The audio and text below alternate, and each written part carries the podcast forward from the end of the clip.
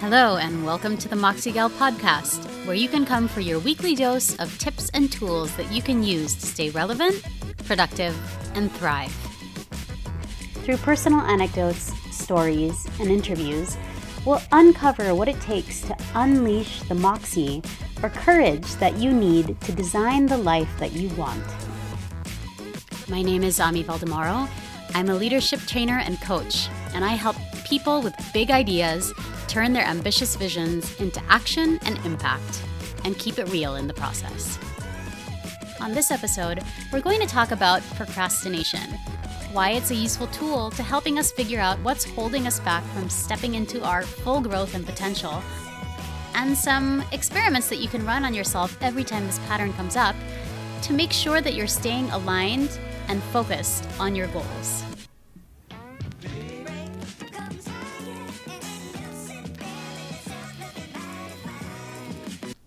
So, today I want to talk about procrastination. We all know the feeling. We've got a deadline looming.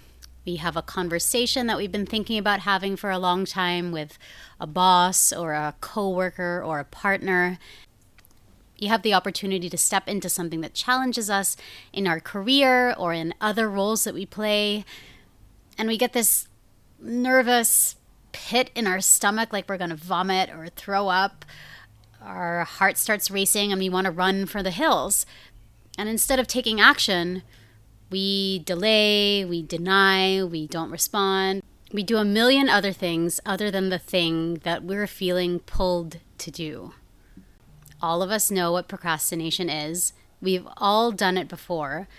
But few of us think that procrastination can be a friend. You see, anytime you procrastinate, it's a sign that something big is about to happen. It could mean that you're on the cusp of a breakthrough, especially if your procrastination is a pattern that tends to repeat itself every time a certain scenario comes up.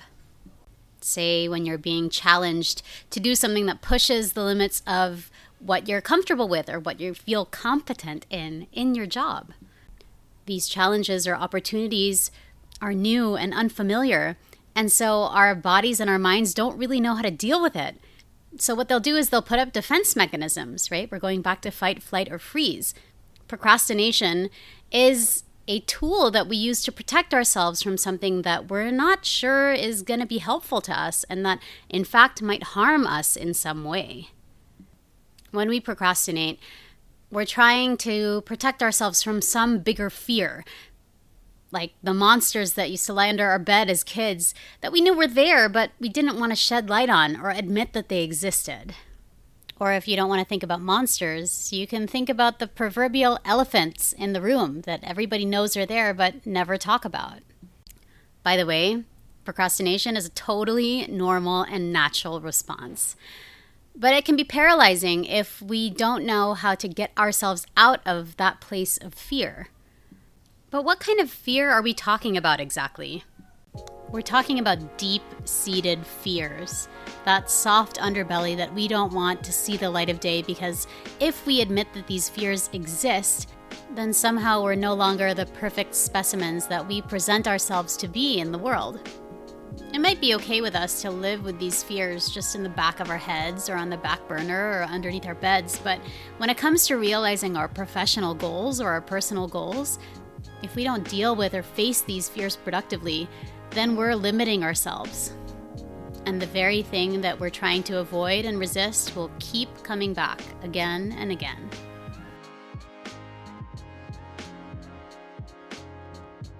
So I'll give you an example. In the various roles that I play, whether it's representing the nonprofit that I sit on the board of or training young professionals in leadership and management, I'm often asked to present and speak publicly on a range of topics. I'm asked to do this because I have extensive experience in my different fields, and people see me as someone who's competent and an authority on these issues. That's what people see. What's going on in the inside is quite a bit more, let's say, juicy.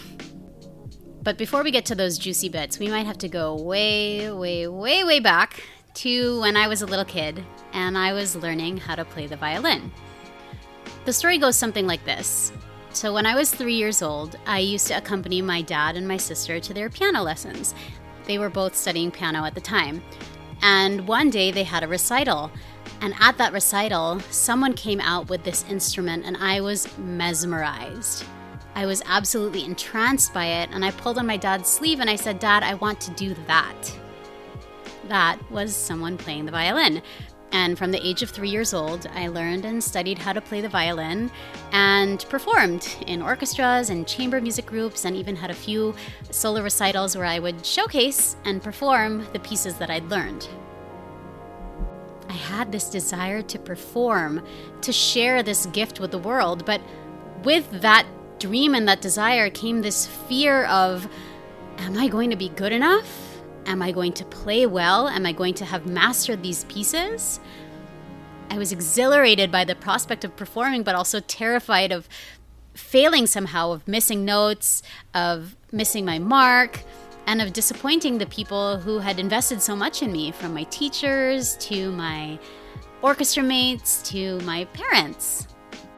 As a result, I practiced as hard as I could and tried to be the absolute best that I could be making sure that I set myself up for not making any mistakes at all. Inevitably, live music is always different from pre recorded sessions when you can cut and paste take after take after take. And I would get so disappointed with myself when I would miss some notes on the fast passages or when I would, you know, play the wrong note. This need or this desire to have all my ducks in a row and to have things go perfectly remains with me to this day, even when I am performing in other ways. So, to go back to our current scenario, I'm still exhilarated by the idea of sharing a gift that will serve someone. But there are also times that I'll admit that I'm fearful about whether I will show the confidence and competence to have people believe in me as an authority on the issues that I'm speaking about. The idea of like not having all my shit together and possibly disappointing people is a huge fear of mine. Of all the monsters under my bed, that's probably the biggest one. And when it wants to come out and play, what do I do? So, in the case of playing violin, normally what I would do is I would focus on the parts that were easier to play, the passages that were easier to play that I knew and that would make me feel good, and neglect the parts where growth could happen, where I could learn new skills or new ways of doing things in my work life, that would look like doing as much research or getting as much new information as possible to make me feel like I could show myself as a competent authority, as if my background or real work experience weren't enough. My procrastination looked like work on the outside. I mean, I was practicing my violin or prepping for my speeches or presentations, but it was really just busy work that avoided the real work that I needed to do by avoiding that monster under my bed, I was unconsciously inviting it to stick around and to make a hot mess. Instead of acknowledging the fear and accepting it for what it is, something that's trying to protect me from actually disappointing people, I tried to deny that it existed at all. But guess what? fear is normal. It means that we're functioning as we should as humans. So we know that these fears exist, but what do we want to do about them? It's not fun to be operating in a place of fear, right? It feels restricting. So, how can we make procrastination and the fear that it's covering work for us instead of against us? Here are a few tips. If you want to get serious about kicking your procrastination habit, you're gonna have to do some work to discover what boogeyman is lying underneath your bed. This is where the friendship part comes in. If we can look at these fears as friends that are trying to help us instead of monsters underneath our bed, then we can put ourselves back in the mindset of designers and ask ourselves, what's really going on here? And how do we move on from here? So, in my case, I've done that deeper work to figure out what's going on when I'm procrastinating and what patterns do I see? What is the it that I've been avoiding by doing busy work or doing work other than that which would challenge me in a good way? And for me and how I'm wired, it's this deep seated fear of disappointing other people. For you, it might be some other fear a fear of failure, a fear of conflict or confrontation, a fear of not being enough, a fear of putting yourself out there. Each of us has a different boogie monster. And by the way, procrastination might not just be a sign of fear, a deep underlying fear, but it also could be a signal of burnout that you've had enough and that you need to set aside some time for you to rest and recharge. Once you've identified what your boogie monster is, the next step is really about bringing them to light. They say that the best disinfectant is sunlight, and so instead of just pushing them back under the rug or under your bed or not admitting that they exist, bring them out.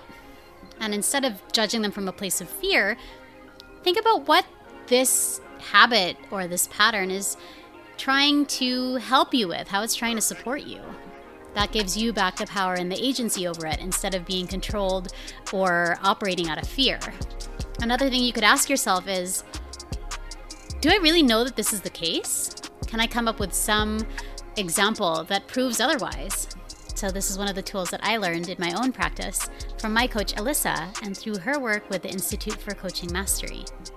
For me, for example, I never asked people for feedback about whether they paid attention to the notes that I missed when I was playing a piece, or if they noticed that I had skipped a part of my presentation that I wanted to spend more time on.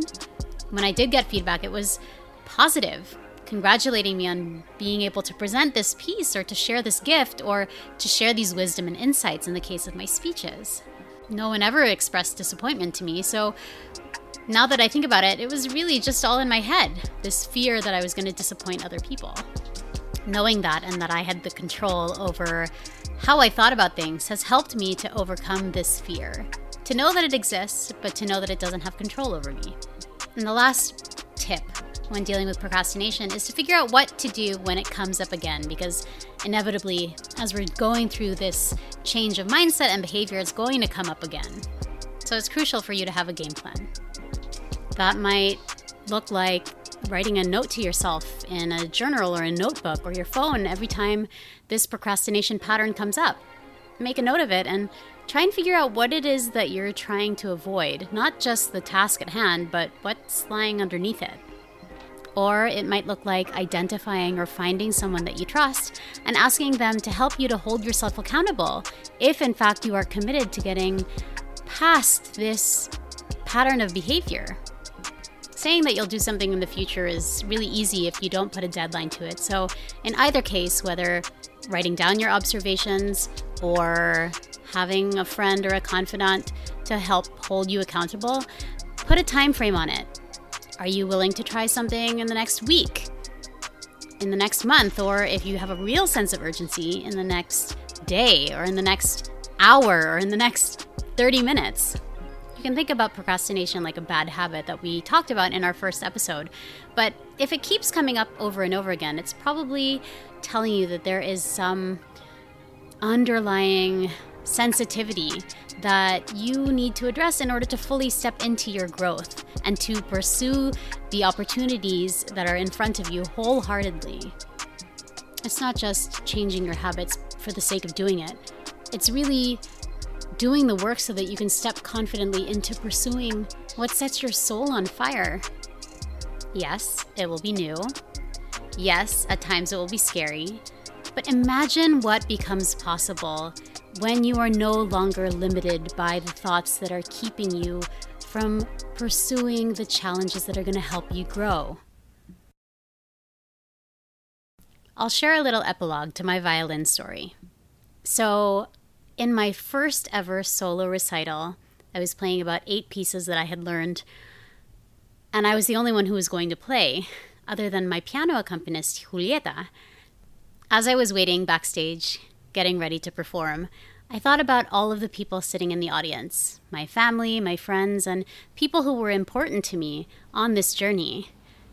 I started to feel, in the words of Linda Richmond, a little verklempt. I felt my throat contracting, I felt my stomach churning, and I was really there was a lot of energy around. It was part nervousness, part excitement, and I was feeling a little bit like I wasn't in my body anymore. Julieta came up to me and said something to me that I will never forget. She said, Ami, what you're doing today, what you're giving today is a gift.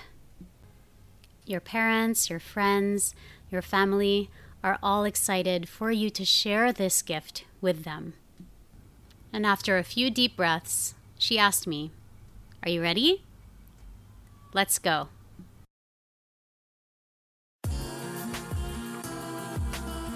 So, of course, I made some mistakes in playing my piece, and there are things that I might have been able to do better, but going out there on stage knowing that I was giving a gift and that the people who mattered to me were going to receive that gift with open arms helped me to release myself from this delay and this denial and this hiding from showing up in my full potential.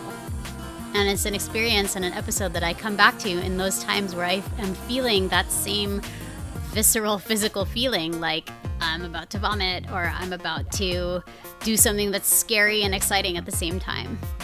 So, my hope for you is that you realize that it's the same for you. That you've got gifts and experiences that are unique to you, and that the world is waiting for you to share. If only you'll do the work to step out from behind the shadows of these fears, learn what they can teach you, and step into the light.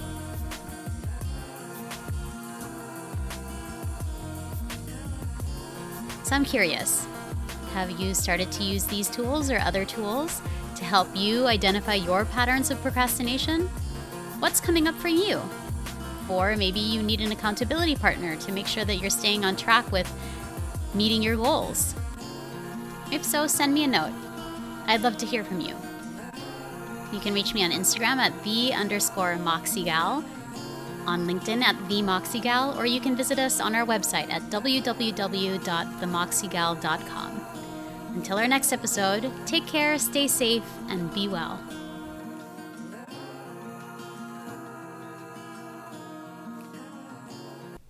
In this episode, I shared some insights based on concrete works and scholarship that's been done on adaptive leadership, growth, and limiting beliefs. So before I go, I wanted to share these resources with you in case you are curious and want to explore more. For information on coaching around limiting beliefs, you can visit the work of Alyssa Nobriga and the Institute for Coaching Mastery. On adaptive leadership, you can look at the work of Dr. Ron Heifetz and Marty Linsky and their books that they've written on the practice of adaptive leadership. And of course, you can reference the work of my go to designers, Dave Evans and Bill Burnett, and their work on designing your work life and designing your life.